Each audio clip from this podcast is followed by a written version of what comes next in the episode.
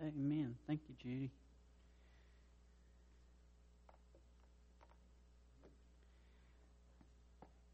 I have heard through the years a lot of God's people say, I just want to be a better Christian. And of course, when I hear that, a lot of things go through my mind. On the one hand, uh, it's not performance based. Jesus took care of that at the cross, um, which is a blessing to know that no matter how hard I work, I can't work hard enough to fully please Him. That's what salvation's all about, what He's accomplished. I remember one time, uh, I think a couple weeks ago, I just happened to be listening to R.C. Sproul on the radio when I was in the car, and he made a point I really haven't given a lot of thought to it. It talked about Jesus came to fulfill all righteousness. And anyway, he was talking about the aspect we always think of Jesus has come to forgive our sins. And it's true, we are forgiven of sin. But it doesn't stop there. Not only does he forgive us our sins so that there is not sin that is counted against us in God's presence, but he has given us his righteousness. And that's when God looks at us, he sees the righteousness of Christ. That's just beyond description, comprehension.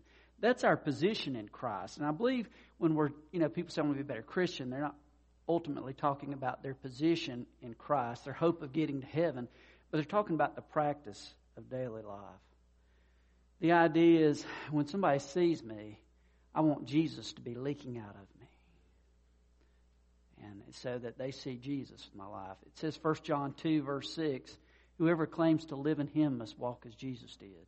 So, so that's the heart.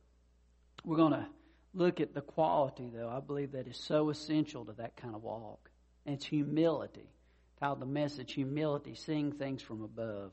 And for a scripture reading, we're going to kind of be all over the place, but uh, for our reading, we're going to have 1 Peter chapter 5, verses 5 and 6. So I'm going to ask when you find that if you'll stand in God's honor as I read aloud the text. Young men, in the same way, be submissive to those who are older. All of you clothe yourselves with humility toward one another because God opposes the proud but gives grace to the humble.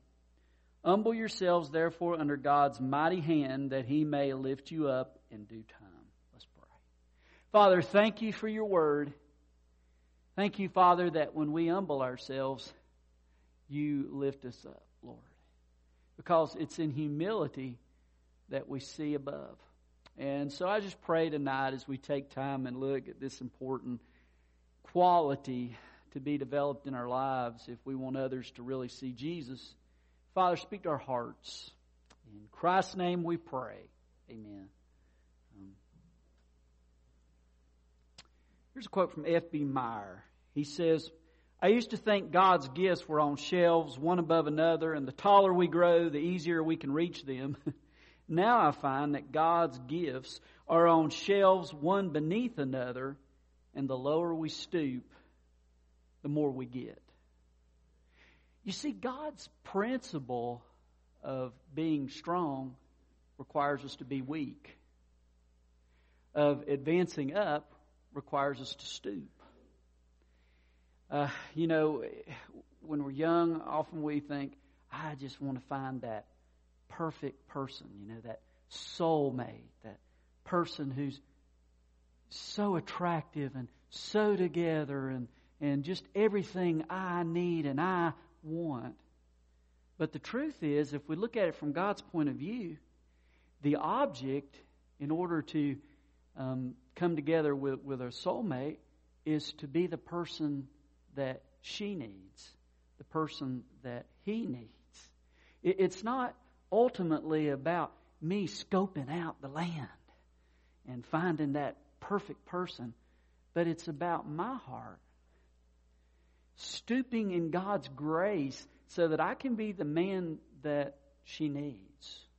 That's really God's plan. And so often what happens and why marriages don't make it and why relationships break down is because everybody wants to be on top. Nobody wants to serve. There's a lack of humility. And you could say the same thing in a job. Well, I'm just looking for that perfect job where people can see just how gifted I am and how I can do this job and how I deserve this promotion or, or I deserve this position. That's not God's way. God's way is to say that what can I contribute to produce a product worth making or a service worth receiving, someone receiving. That, that's really the goal to, to work for something bigger than me rather than just what I can get out of it. There's power and strength that is in humility.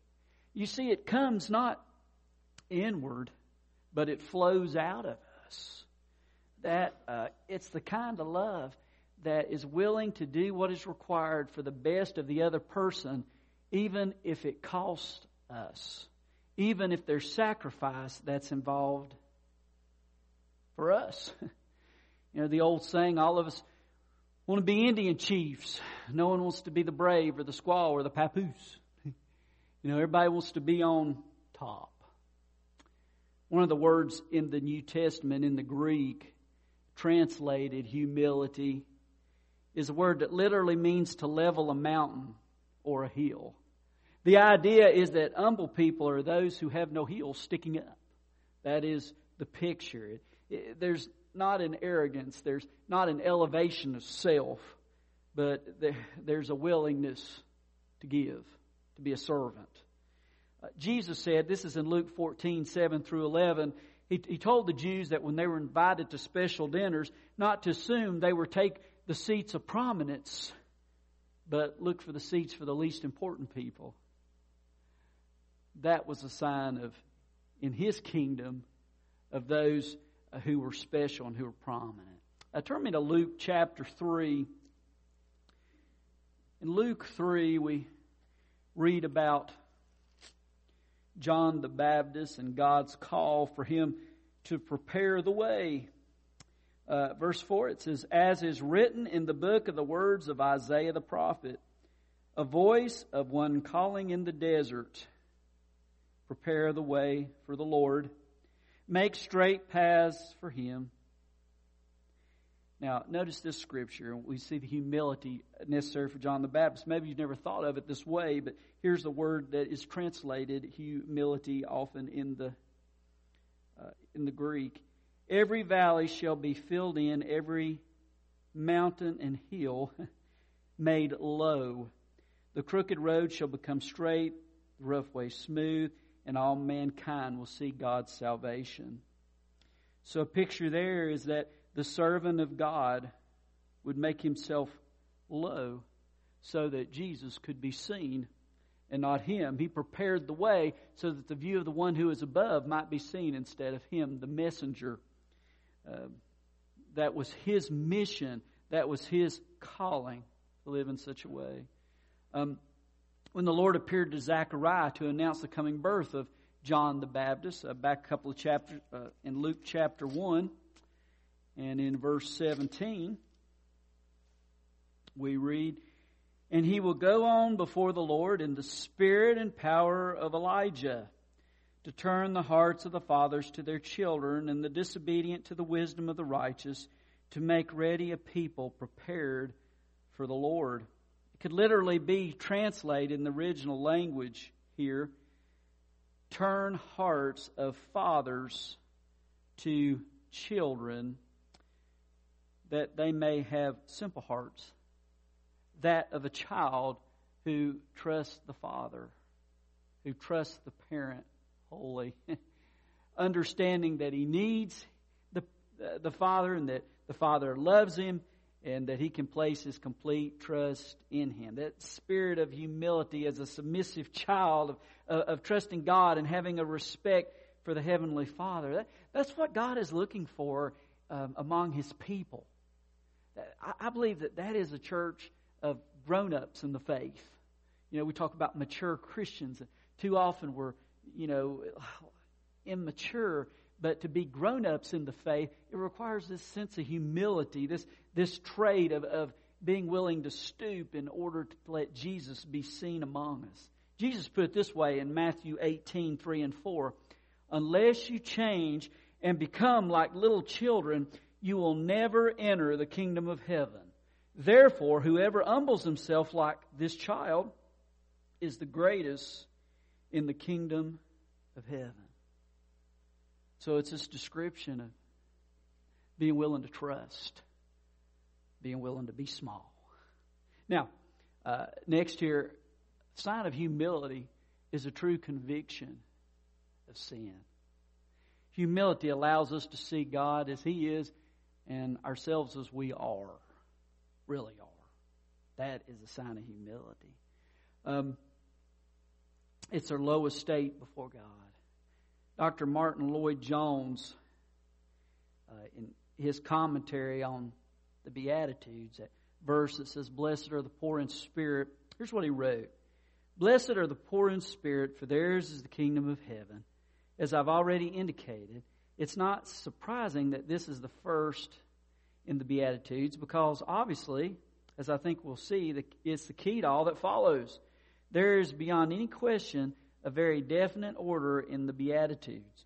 Our Lord does not place them in their respective positions haphazardly or accidentally.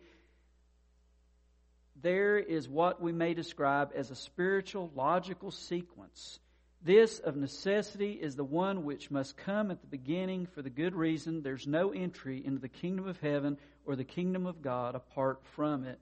There's no one in the kingdom of God who is not poor in spirit. It's the fundamental characteristic of the Christian and of the citizen of the kingdom of heaven, and all the other characteristics are, in a sense, the results of this one. As we go on to expound it, we shall see that it really means an emptying, while the others are a manifestation of a fullness. We cannot be filled until we are first empty. There are always these two sides to the gospel there's a, a pulling down and there's a raising up. Romans 12, verse 3 says, Do not think of yourself more highly than you ought, but rather with sober judgment in accordance to the measure of faith God has given you. God calls us to have a right estimation and uh, a right assessment of ourselves. And what does that come from? It, it comes from getting a clear view of God and then a clear view of where we are. That we are in desperate need. We are poor in spirit. Man, we're bankrupt spiritually and we need grace and we need forgiveness and we need His help and we need His Spirit and we need His guidance. And then when we're able to receive that and, and to walk in that, God doesn't work through us. You see, if you're truly humbled, you're constantly amazed that God loves you. He's gracious to you because He doesn't have to be. I'll never forget years ago I heard uh, Mark Lowry, remember him, the comedian, and he was talking about he was in college, and Mark said that he would sometimes do these weekend where he'd go sing at a church, and you know, they'd take up love offerings. He said he went to this one church, and he said, you know, nice church, and seemed to be a good crowd. And he went up there and he said everything seemed to go great, wonderful spirit in the place. He said, but there was no mention of a love offering. And there was no money offered to him. And he said he got in his car and he started to head back to college and he started grumbling before God. Dear Lord, you know I am your servant. And Lord, you know that I'm willing to follow you wherever you lead. And Lord, you led me to this church to serve you. And you know, Master, that I am faithful. And you know that this car needs gas to run. And you know that this stomach needs food to eat. And you know that this student has to have money to live. Lord, I just don't deserve this. He said he grumbled for a while and then he got quiet and he felt the prompting of God in his heart. And the prompting of God said to him, Mark, what you really deserve, my child, is hell. He said, Thank you, Lord, thank you. Isn't it wonderful that God, though, doesn't give us what we deserve? He gives us what we need. That's grace. And as we accurately humble ourselves before God and see Him, we think, man, He loves me. You just can't get over it. It's just amazing. In Luke 17 10, Jesus taught, I am an unworthy servant of the Lord. I'm only doing what it is my duty to do. Listen to this quote from Thomas Kempis. And when he hath done all that is to be done, so far as he knoweth, let him think that he hath done nothing. Luke, I mean, 1 Corinthians 4 7, What do you have that you did not receive? And if you did not receive it, why do you boast as if you, as if you did not? I, I, love it uh, where it says in the book of James, I think it's 1 eight, uh, 18, 17 or 18, he says, Every good and perfect gift is from above, coming down from the Father of heavenly lights who does not change like shifting shadows. God loves us, and we can count on Him. And the good that we have, it's a gift from Him. Uh, we, we see that, it, it frees us um, to, to live in that love. Uh, you know, there's a tension that we battle with between what we are and remembering what we were.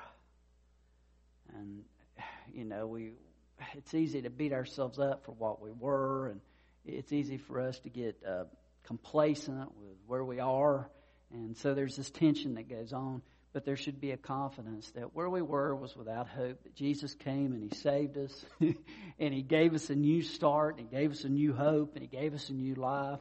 And it's through that understanding that we're able not to just, you know, sit on the premises, but stand on the promises and, and to move in His power and, and, and to do His work and, and to serve Him. Um, that uh, to be humble and, and, and yet to uh, to have a sense of satisfaction in what He's provided us because He loves us. Um, you know, there has to come that recognition to be a Christian. First, well, you can't know you're, you can't get saved till you know you're not saved. You don't seek forgiveness till you know you've done something that needs to be forgiven. It's not enough to be a good person. We, uh, I keep talking about it since I, but Alan and I Thursday night went to see that movie Irreplaceable that was on the family, and uh, it was a it was a great movie. I hope sometime if it comes out, maybe we can show it here at the church because I think it's really worthwhile. And what happened is this guy he from New Zealand. He actually traveled around and he wanted to find out what has happened to the family. What has happened to our culture? And so he went and he asked all these people and he started out the first half of the documentary. He said, I went to find people by position, you know, the, the experts, to talk to them about the state of our culture and the state of the family in the United States. But he said, the second part of this documentary, I realized I don't need to talk to people of position. I need to hear people's personal stories. And so he listened to these different people, and there, there was this one man. Uh, he, he said, This guy's like a saint. You know, he was an elderly man, and it showed him just dealing with all these people that were hurting and nursing homes and different things, and just very compassionate. And so he came up to him and he said, uh, he said, man, why? He, he, he talked to him. He said, what makes you so, so loving, so good? And he said, well, it's rather easy. He said, I've done so many bad things that you just work it backwards. And then he began to talk about how he, you know he cheated on his wife and she could have left him and, and just said forget you you know and get out of the marriage she had every right but she stuck by him and then he had tear in his eye and he said i want to spend the rest of my days proving to her that i love her you know that's the kind of humility we're talking about not that we're perfect people matter of fact he closed uh, this whole documentary he said you know, the goal is not to become a perfect family. The goal is a redeemed family. Man, that's what it's about. It's not about impressing one another. It's about being redeemed. It's about the fact that God has given us hope. He's erased our sins and He's replaced it with His righteousness, His goodness. And, and you know, it was interesting. He came to the end of the thing, you know, this question that went through the whole documentary was, what's wrong with the family? And, and he came and he was looking at the famous portrait of the prodigal son. And I can't remember the artist's name now, but uh, there's this portrait and the prodigal son's there and uh, bowing in the presence of his dad and, and his dad's receiving him and welcoming him. And as he stood there, he said, I realized I have all this hurt. He said, I have all this hurt because of sins my dad committed in the family that hurt my family. But as I sat there and I thought about all that hurt and all that occurred in my story, in my life, he said, I realized the problem with the family is me. Essentially, what he was saying is, uh, man, we need God. We're all messed up. Humility is not beating yourself up. It's understanding that God came and died for you. Um, D.L. Moody was once walking the streets of Chicago and he saw a drunk sleeping in a doorway and he said to his friend, There, except for the grace of God, go I. The point is not that, you know, I don't want to start saying, Well, you'd never see me do that. By the grace of God, thankfully, I'm not there. I don't want to start telling you where I will never be. Because if not for His grace, who knows where I would be? who knows where any of us would be? Martin Luther, uh, you know, the Protestant reformer, God began working in his life and and you know in, in sharing the gospel and there was an awakening where before people felt like you know the idea was to follow these rules to please God and then as he read in Romans 1:17 the just shall live by faith. And you know began to study faith and realized it's not about how good we are but about receiving God's goodness his gift salvation. And and anyway God's doing this incredible work. And you know there was this group of people that, that instead of calling themselves Christians they started calling themselves Lutherans. And it really upset Martin. And he said, Guys, he said, as God's people, I don't want you to take my name. I said, I'm no better than a bag of worms. he said, Don't call yourself a loser. Be a little Christ, Christians. You know, that, that that's the picture of what God's up to. Um, the idea though, like I said, it's not, some people have idea the humility, you know, meekness is this idea of, you know, I'm going to be a doormat. I'm going to let people take advantage of me or run over the top of me. That's not it at all. Humility, seeing God correctly, loving other people, but it's also doing what's right, living in the righteousness of Christ. Um, Tozer wrote it like this. He said, I've met two classes of Christians the proud who imagine they're humble, and the humble who are afraid to be proud. there should be a third class, the self forgetful, who leave the whole things in the hands of Christ and refuse to waste any time trying to make themselves good and humble. They'll reach the goal far ahead of the rest of us. Frank Crane wrote, Humility, it's the wish to be great and the dread of being called great. It's the wish to help and the dread of thanks. It's the love of service and the distaste for rule. It's trying to be good and blushing when called at it. What's another part of humility? It's being willing to play second fiddle. Not to be the top of the pack, being willing to play second fiddle. Good example of that is a guy in the New Testament, the book of Acts, called Barnabas. You know, his real name was actually uh, not Barnabas, but Joseph. Barnabas was a nickname. And he was nicknamed Barnabas because it meant son of encouragement. Because this guy encouraged everybody. That was his heart.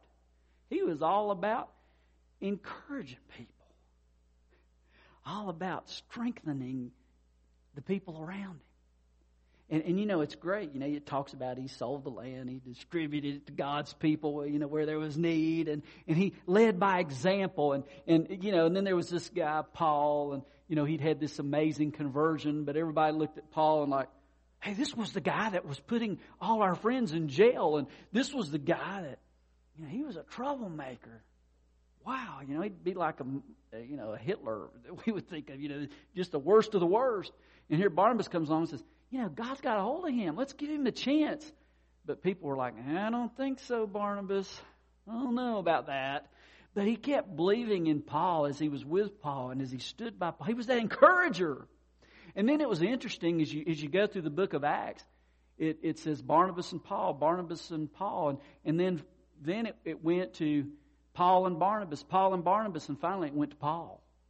But you don't read about Barnabas complaining about that or, hey, why am I not getting the attention? You know, I'm the guy that first recommended you, Paul. You know, why am I not? That, that wasn't his heart because he was humble. and even as you find him, you know, in here, uh, when he and Paul split, it was over a guy that he wanted to have a second chance. And of course, it's beautiful because years later, Paul said, Where is John Mark? I, I need his help. Although there was a split. So Barnabas was willing to be an encourager and he showed humility. Now, the second fiddle, uh, Leonard Bernstein, the famous orchestra conductor, guy came to him and he said, What is the most difficult instrument to play? And here's his response Second fiddle. He said, I get plenty of first violinists, but no one who plays second violin with enthusiasm, or the second French horn, or the second flute. That's a problem.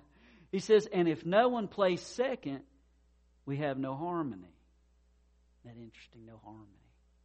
Harmony comes not from just the first fiddle, but from the second fiddle and those who play not in the position that's seen and looked up to.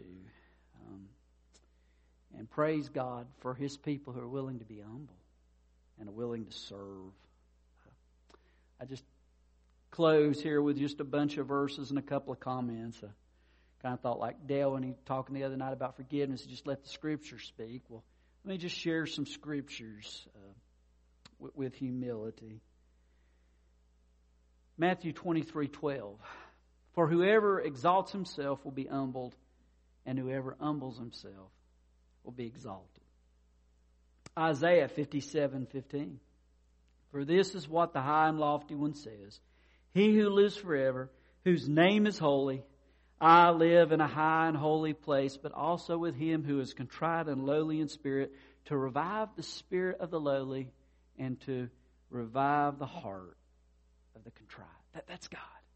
Psalm 51 17. The sacrifices of God are a broken spirit a broken and contrite heart, O God, you will not despise. God welcomes a contrite heart.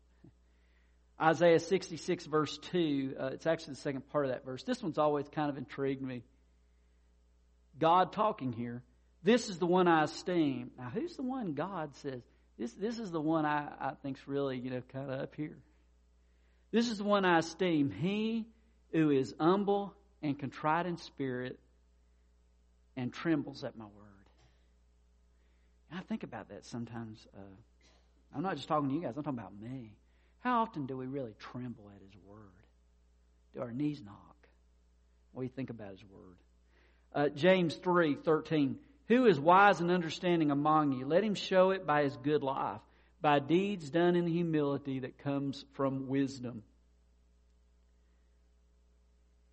And then, of course, Philippians 2 5 through 8, which talks about Jesus, our ultimate example, and how he was the most humble of all. Your attitude should be the same as that of Christ Jesus, who, being in very nature God, did not consider equality with God something to be grasped, but made himself nothing. He emptied himself, taking the very nature of a servant being made in human likeness, being found in appearance as a man, he humbled himself, which means to make himself low, and became obedient to death, even death on a cross. The one who deserves the crown took the cross. Humility, as he showed true humility. Uh, I close with this quote from Augustine or Augustine. I've heard it pronounced both ways. Um, here's what he wrote about humility. Should you ask me what is the first thing in religion, I should reply the first, second, and third thing therein, they all, is humility. Let's pray. Father, uh, thank you for your word as we've taken time to look at this area of humility. Father, may we ask ourselves,